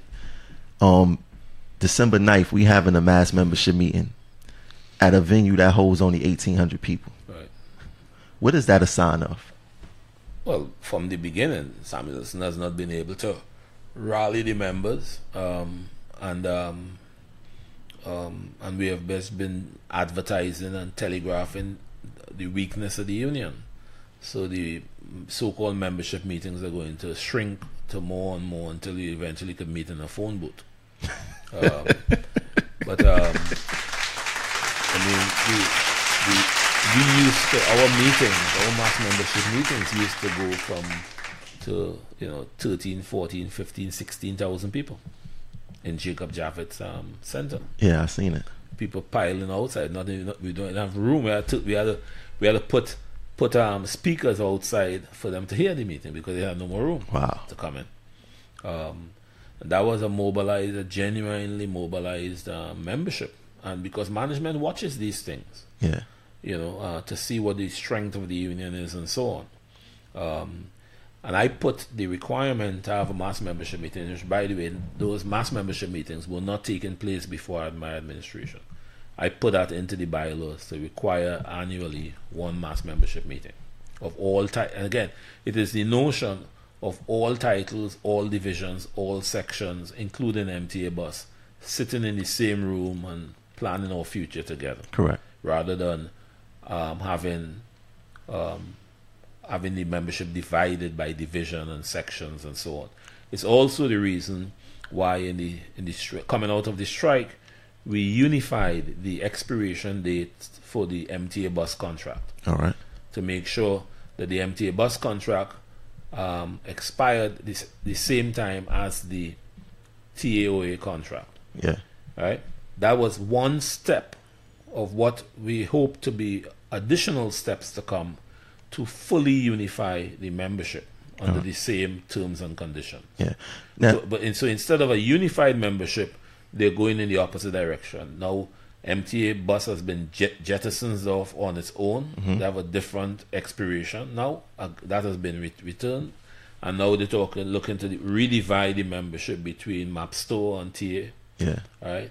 Um, uh, over the consolidation issue and so forth. Yeah.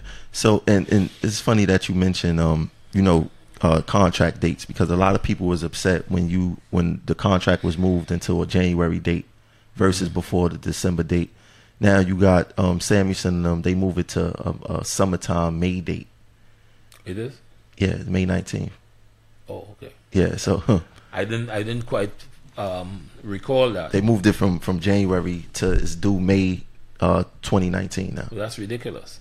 I mean, let me just say that the uh, the decision to change the contract expiration date from before Christmas to January fifteenth, is it? Um yeah, 15th, yeah. January Yeah, January 15th for this. was in fact a concession that we agreed to coming out of the strike.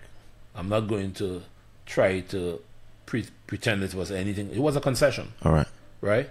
Um, I thought it was an acceptable concession because it was still in the dead of the winter, right? Um, which is what you want. Um, you don't want um, because it's, it's it is still hugely impactful. It's not as impactful as before Christmas, but it is still it is it still has power to that. Correct. When you move your contract now to when the kids are coming out of school, right, and so therefore you, you don't have um, school children being transported and so forth, you have far less strength, right? It's one of the reasons why transit work. Trans, you, you don't do a transit strike if you could avoid it in the summer, Correct. right? Yeah. You do it in the winter. And everybody's using the subway. Caller, hold hold on for one second, caller. Give me one. Give me one one second, caller. I'm gonna plug you in. We got your first call, Roger. I'm pretty happy pretty happy about this. Hello, caller. How you doing? Hello. Hello. He must have hung up. Listen, the numbers on the screen. Y'all want to speak to Roger live? It's 347-464 um 2880. Now, another thing I want I wanted to bring up was that these people oh, you know, Roger 1.5 for your, for the health benefits. Mm-hmm.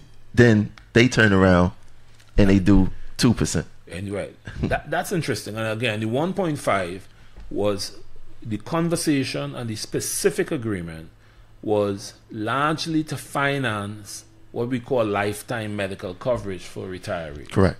Right? We calculated what the cost of that was, how many thousands and thousands of retirees we have around the country who had no coverage, and that cost is incorporated into the from 1.5. unknown caller. Caller, hold on one second. Um, yeah. Yeah. Um, and it is true. They they campaign. Wait, hold on one second, Roger. Caller, you got to turn off your background. You got to I'm just thankful. Yeah, you got to turn down your background.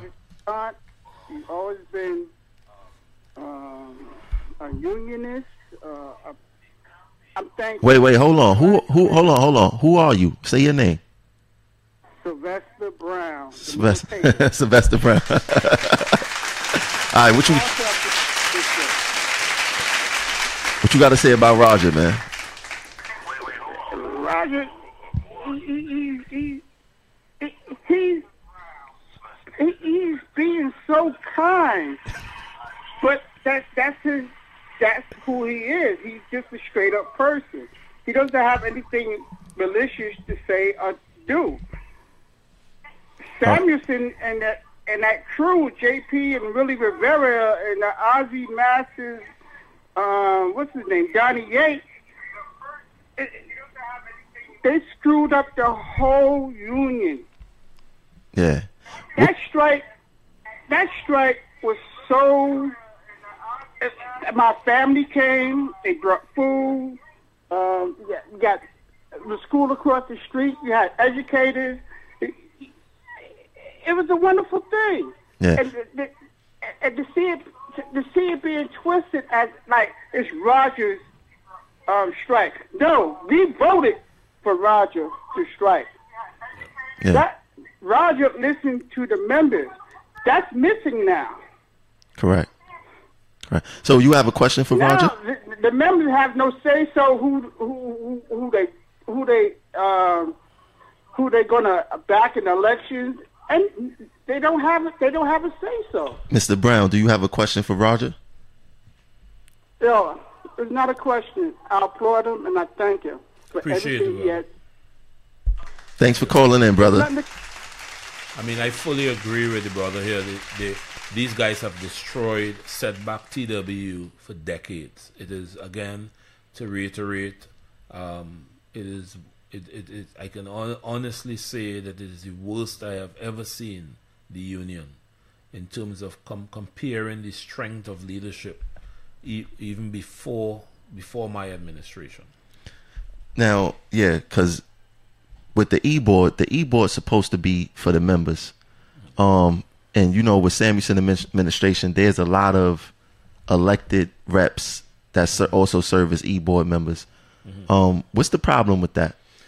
Well, the under Samuelsen, you have you have the most most of the executive board uh, on his staff, on his paid staff, um, and the mechanism that they use to justify that is having the division chairs also run as executive board members.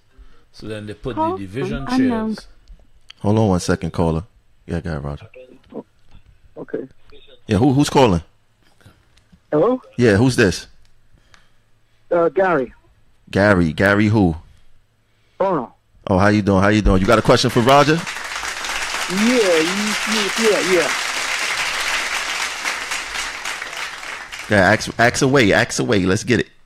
Oh, okay. All right. Yeah. So here's my my question is about this here. Uh, Well, first of all, I want to say, like, know, Roger's been very mild and handled these guys uh, who are nothing but, uh, well, I don't know. I'll let him talk about it. But anyway, uh, um, the thing I wanted to ask is about the station, this uh, station ambassador um, how serious a problem this is. And I'd like Roger to talk about that a little. Like, this is a direct assault, as I see it, on civil service. And it's the way of them worming this in that they want to spread eventually over the whole system. Uh, so, what do you guys have to say about that? Well, I think that you're exactly correct. It is a very dangerous precedent to go into. They, they come up with this scheme to just create this position that gets that does an end wrong end run around two divisional two division picks, both station agents as well as um, Conductors. conductors, um, and and because people are going to be selected for those positions. So you have station agents in boots who have spent um, 15 years, who have not been able to get Saturday, Sundays off, who are now going to now they're going to they're, going to select people for these uh, um, customer service ambassador positions, and they're going to be Saturday, Sunday RDOs because you don't need a, a customer service ambassador sun, Sunday for for Sunday um, service. Yeah. right. You need them during during business hours, Correct. during commission hours, Monday to Friday. Correct. Um, so that that that that is going to lead to um, a significant reduction in the in, in, in terms of premium premium radios in both um, stations department and um and to the extent it Call exists. from unknown. Hold on one second, Roger. We gonna try to get as many questions as we could in. Who who who's calling? Hello, hello, Yeah, this is Cook. This is Cook, Jamal. V Cook. Yeah, How you doing, brother? V Cook. I'm doing good. All right, um, hold hold on one second. Let Roger finish his thought with this, this the station, and then uh, you can ask your question. All right. All right. All right. Right. So the so so um the fact that they were able to do this and, and they are doing this is going to become a a, uh, a model that then they could approach other titles and do for, for for other areas that the TA may have been contemplating over the years. They have a wish list of things that they have always wanted to see change. And under Samuelsen and Utano, they're allowed to take their wish list and operate as if it's Christmas Wow. right? Um, and the customer service ambassador thing is is is is prime on their wish list of tearing up the contract, and and, the, and so then you, you end up relying upon upon these type of um these type of side agreements outside of the contract, outside of the pick and seniority system. Um, so it's a whole new model being introduced, and that's that's what people need to understand. It's an entirely new model of, of where instead of seniority you have selection. They they can select who they want, you know, and they're going to have they're going to have their own criteria, right? They want people to so, but piece piece of this also is um, with respect to the to the duties of the customer service agent. You you're going to see that evolving, right? Maybe even into um, maybe even into um, encroaching upon some of the cleaner functions, the, the jobs that cleaners do on the stations. I would imagine that if a customer service agent is on a platform, they can tell they can tell that customer service agent, you know, in between trains, why don't you um, pick up um, pick up any um, Debris. debris Yeah. on the on, on, on the platform and put, put it in at least put it in the bin. You know, maintain a clean area. I'm sure that in, in their training of people, they're going to be promoting those ideas. And so you, you're going to see more. The door has been opened here in a big way, um, and um, you're going to see more and more of that happening. All right. Let's get let's get to the next question. V Cook, what's going on, bro? Yeah. Yeah. Go Hey, ahead. hey, how you doing, Jamal? How you doing, Roger? Hey, how are you doing, brother? All right. My question is, okay, that um, how I was let go out of OWA um for um for collisions, for non-preventable collisions out of with 13 months, and I had passed my probation. My thing is, um, or non-preventable accidents when it's not your fault. And the union told me that they was gonna get me my job back. They never got me my job back. They never made the calls what they supposed to. They never arbitrated me. And and they just like just shoved me to the side. Well, but but I have my folder and all my papers, everything. But a lot of the is a lot of fraudulent documents that was written up and is not true.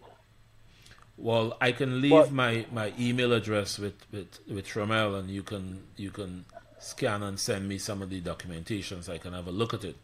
But you Yes. you at thirteen months you're entitled to to the step um, discipline process including arbitration. So I'm I'm surprised that they that they have not taken you to arbitration on the issue. Um, you know, so, so I mean, uh, uh, but the, the big issue here is that the, the, the, the union needs to take a very very strong stand that um, you know over the over the what they classify as preventable and non-preventable accidents, um, because the MTA operates on the notion that somehow or the other bus operators set out in the morning when they leave home to go out over there and crash, Awesome. crash buses and, and, and, and, and, and, and knock people down, which is just ridiculous. Yeah. You know, um, New York's supposed to be a no-fault state, right? I can't really. Wait, go ahead, go ahead, go ahead. Hold, Hello? New caller, hold on. We we you was trying to answer one question at a time. The phone going crazy. New caller, hold on. Go ahead, Roger. Yeah, very quickly, the the the logic behind no fault um no fault um policy with respect to um accidents is is exactly that. There's the you know un, absent someone being um intoxicated or um or you know uh, intoxicated or high or whatever. Um, there is you know drivers are supposed to be assumed it's supposed to be assumed there's an accident right? It happened for who would want to dis- de- de- destroy equipment, destroy their thing, and put themselves at risk and to, and put the public at risk. So that's the human approach, and that's how the no fault law evolved in New York. Um, but they're applying a different set of rules inside to the union, eh, to, to transit workers. But again, um, these things don't happen if you have a strong union. If Yeah, that's correct. if you have a if, if you have a they, they they they contemplated lots of move while while I was president, and I told them there are certain issues that are matters of principle and matters of dignity and respect for my members, and they will have hell to pay if they if they if they if they if they tread on- those issues, and this type of abuse of of operators is one of them. Um, we we made a lot of changes with respect to um, the classification of preventable and non-preventable accidents and so forth and thing when when uh, when I was there, and we were point we headed in a, in a in a in a more positive direction. But a lot of lots of that stuff has been reversed um, in the last several years. V, I hope that answers your question, bro. We got to take the Wait, next uh, caller. yeah, yeah. Go ahead. Tromel is going to have my, my email address. Yeah, address. V, hit me behind the scenes, and I give you and I give you his email address. All right. All right, thank you, Jamel. Very good. All right, no problem. Okay, thank you. All right, new caller. How you doing? Hi, Shamel Thompson. This is Trina Hayes, B Division Train Operator. How you doing? My favorite. How you doing? All right, all right. Listen, and a question for both of you guys. I'm gonna start with you, Shamel. Yes. First of all, I would like to thank you on your progress that you're doing with Progressive Action. I'm feeling you. I'm voting for you. And I wish you all the luck because you see all of this mess that Thank- we're dealing with, right? Thank so you. I hope you're ready for the job. Thank you. And the question I want to ask you is Roger Toussaint mentoring you? Um, like I said in, earlier in the show, um, before I became a transit worker, I looked up to, to Roger. Throughout my life, I looked up to powerful figures, um, Martin Luther King, Malcolm Good, X, you know, um, those type of individuals. Good. Within my time, I was happy I like to that. experience someone like Roger who stood up to the bosses as someone who looks like me, who probably had the same struggle as me and things like that. And um, Roger will be someone who I will call if I need help with anything, if I need information. You know, he's a, a walking vault of information, of, of, of knowledge and information and wisdom. So um, You know, But but also understand that I never met Tremel or spoke to Tremel before my first appearance on the on the radio program. So the Okay, so now, so this i- that- this that- this initiative is his and Ja- Jamel's initiative. yeah. I didn't know Roger prior to, to last year. To my uh, to my appearance on the radio program. Yeah. Okay, great. So now, Roger, how you doing? Welcome back. Thank it's you. Good to see you. I don't know where you've been, but welcome back. And now, my um, comment and question to you is: my comment is thank you for all that you have done for us in the past. Thank you for the strike. That was my first strike ever. I was out there every day for three days, even Mm-hmm. Thank though you. I still want my three days payback. But I know we ain't getting that. But anyway, Mm-hmm. moving on. I was going to ask you the same thing. Are you mentoring Tremel Thompson? And from what you've seen from him so far, how do you think the um he's how do you what do you think he's going to take this union and is he good for us in your opinion the facts and everything that you know about Mr. Thompson Wow, that's a big question. yeah, yeah. Well, I mean, my my role or my view is that I attempt to help the future generation or the current generation of transit workers answer the challenges that are before them. My generation had to do likewise, and we did it in our way. We took over union. We led a rank and file a revolt inside of Local 100. We pushed aside the do nothings like Steve Dungs and Tim Skimhorn from your department, meaning the RTO, RTO department. These guys were doing nothing in terms of f- seriously fighting management and took over the union um, and led the fight against management that led to the strike in 2005. My role now, I'm retired. I'm not, when you say welcome back, be careful on that. I, I, I'm going back when I leave this program. I'm going back to Atlanta, so I'm just Okay, visiting. okay. But to the extent that I could help in terms of, in help to assist or clarify any issues to help this generation take on its challenges, um, um, I will. Um, I think Tromel has shown a lot of courage, the type of fearlessness and courage that you need to take on these bullies. Um, that has been Yes, agree. that some, has been somewhat lacking among trans workers. I'm, I'm somewhat dispirited when I see the absence of what Don. I don't know if you remember um, Don King. Um, he used to call it testicularlessness, right? um, among Mm. among among some of these transit workers who don't who seem to be afraid to stand up for their dignity and self-respect, or to take on Yes, and handle what we have to these these bullshit union reps in the way that they need to be handled firmly, right?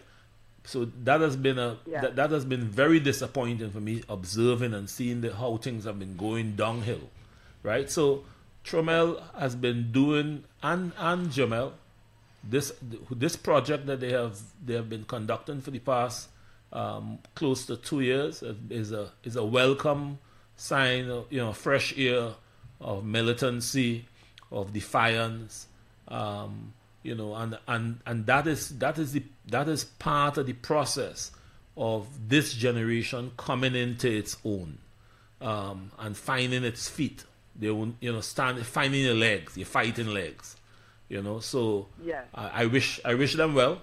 You know, I think that is Thank that you. that these guys who run in the union should have been taken out, you know, two elections ago, or last election, because they've screwed so many transit workers. I mean, tier 6 pension is a is a crime. Mm-hmm. Yes. it's a crime.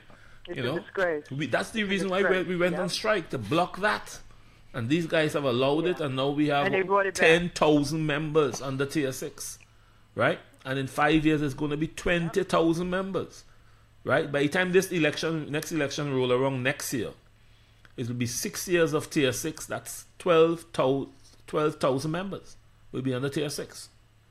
Um, you know, and um, and that's just one example of what they have allowed, and and, um, and and and something needs to be done. I mean, you know, so um, so I would just encourage everyone to um, put on your um, your big big boy drawers and your and your big girl drawers and and and Big go, in, girl go, drawers. go into battle. Thanks for calling in, Trina. Thanks for watching us for your professionalism and your and I wish you all the best. I got your back. All right, thank you, sis. All right. Oh man. So look, it's it's about that time, Roger. Like this this time went by fast. Yeah. Um anything that we didn't cover that you would like the people to know? I'm sure when I leave here, I'll stuff Think will so. to. But um, you know, much of I, I, I'll just reiterate one point. I mean, folks look at the issues, look at the past, and the, and everybody could come up with a grievance or something you don't like or whatever, whatever.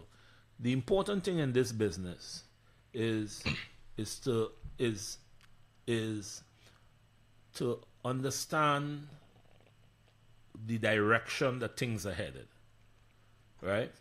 Um, we were attempting to take the union in a certain direction of a more united membership, a more militant membership, a more membership engaged union, a union where the officers were closer to the members, right? This is why we did all of the kind of reforms inside of the union to make the officers more accountability accountable. One of the reasons why I was disliked by certain people was because you can't be a bum around me. If you if you if you're getting a salary and membership dues money, you're not being allowed to hang out in the office and put your feet up on the desk and as if you have a sense of entitlement. You want to be out in the out in the road, right? Um, I remember, for instance, there was one officer, one of Steve Dong's buddies, who used to insist on showing up at the union in sneakers, and he was a train operator. And I said to him repeatedly, you know, wh- what am if, if we have a 12-9 and we need a crew to go out, out there and escort a train operator to the clinic so that he's not, not surrounded by all these white hats and bullies and he repeatedly refused to come to work with a, with a, a with a which with footwork that would allow him to go down on the tracks, because in his view, he's a union rep and he should be working in the offices and rubbing shoulders with labor relations people. So I bounced him, right? And that's so that's the kind of thing that you run into. If you're gonna allow, if you run in a union, a serious union, you you have to have you have to require your membership to require your staff and your officers to live among the membership and to experience what the membership experience, live there, right? And to and work, work for that the salaries that they're getting. Now instead you have you have a, a you have a officer corps of bums running the union, lazy people, right? Um, who have a sense of entitlement. They think that when they get elected, that it gives them the right to do nothing right? Um, so that's a that's a huge problem, and um, I I grieve for the challenge that um, that that transit workers have to undertake now to to handle this situation. But um, um, but the, the critical issue is taking the union in in one direction or the other direction. The direction that these guys are taking the union is is having a divided membership, um, dividing people by title, by division, by entry level people by having people scapegoated and people um, um, put into second class status, going back to the old status quo inside of this union. Now, that's a problem. Yeah. Now, before we get out of here, I have a question. Um, as it was stated all over, you know, Progressive Action, I announced that I was going to run for um, local 100 president. How you feel about that? Well, I think that um, that between you and Joe and whoever else is out there that um, are really interested in changing this union, that you all need to work it out so there is only one candidate, uh, one way or the other. Um, um, you know, I think that both you and Joe are qualified to um, to um, to run the union and to in, on any day you all can do far better than than any of them inside of there. I think that the issue is, to, is what transit workers need is is someone to turn the help turn the corner and open the door to change to to to to to, to make things better to get members more engaged and involved in the union. So I, I would hope that you all work it out, Yeah. figure it out, um, you know, um, because because there needs to be one um, one candidate and slate running against um, Tony Utano, who's a 100% sellout um, I know very well from. Um, he comes out of the same department I came out of, maintenance of way. Okay. So any advice uh, to me? Um, primarily to um, um, figure out how to how to um, what what type of agreement you could live with, and um, because I think every there needs to be a place for everybody who wants to fight. Yeah. Who really wants to fight, they need to make sure there's a place for everybody Yeah. to join in in that fight. Yeah. You know. The man, the man have spoken. I'm, I'm very happy with this interview right here. Very happy. Before we get out of here, I need y'all to go check out WeMoveNewYork.com once again for the hottest transit wear. Look at that. Major League Conductor, Major League Motorman. Um, WeMoveNewYork.com. My boy Q, man. Which, This, by the way, we, we Move New York is a slogan that was invented under my administration to as, as to establish pride in, in, in for, for, among transit workers. Work. Um, the cops say that they're the bravest, and the firefighters say they're the whatever. And we came up, we actually thought thought about it, and we said, you know, we're gonna we could we we gotta ch- create a brand for TW, and the brand we came up with is We Move New York. oh, I, never knew that Yeah, because came I, out of us. I just I just did the New York New York City toughest. I had to play New York C, NYCT. Right. We move New York. It was a was a Brandon m- Nate phrase. We actually have have things with it. Oh, okay. Move New York. Oh, I, ne- I never knew that. Yeah. See, look, leaders think alike out here. I didn't even know that. But um, thanks for tuning in. I appreciate y'all listening. Um, spread this show, add people to the group. Um, thanks Roger again for coming through, man. I'm I'm very happy you came through. certainly appreciate it. All right, I'll catch y'all later. Peace.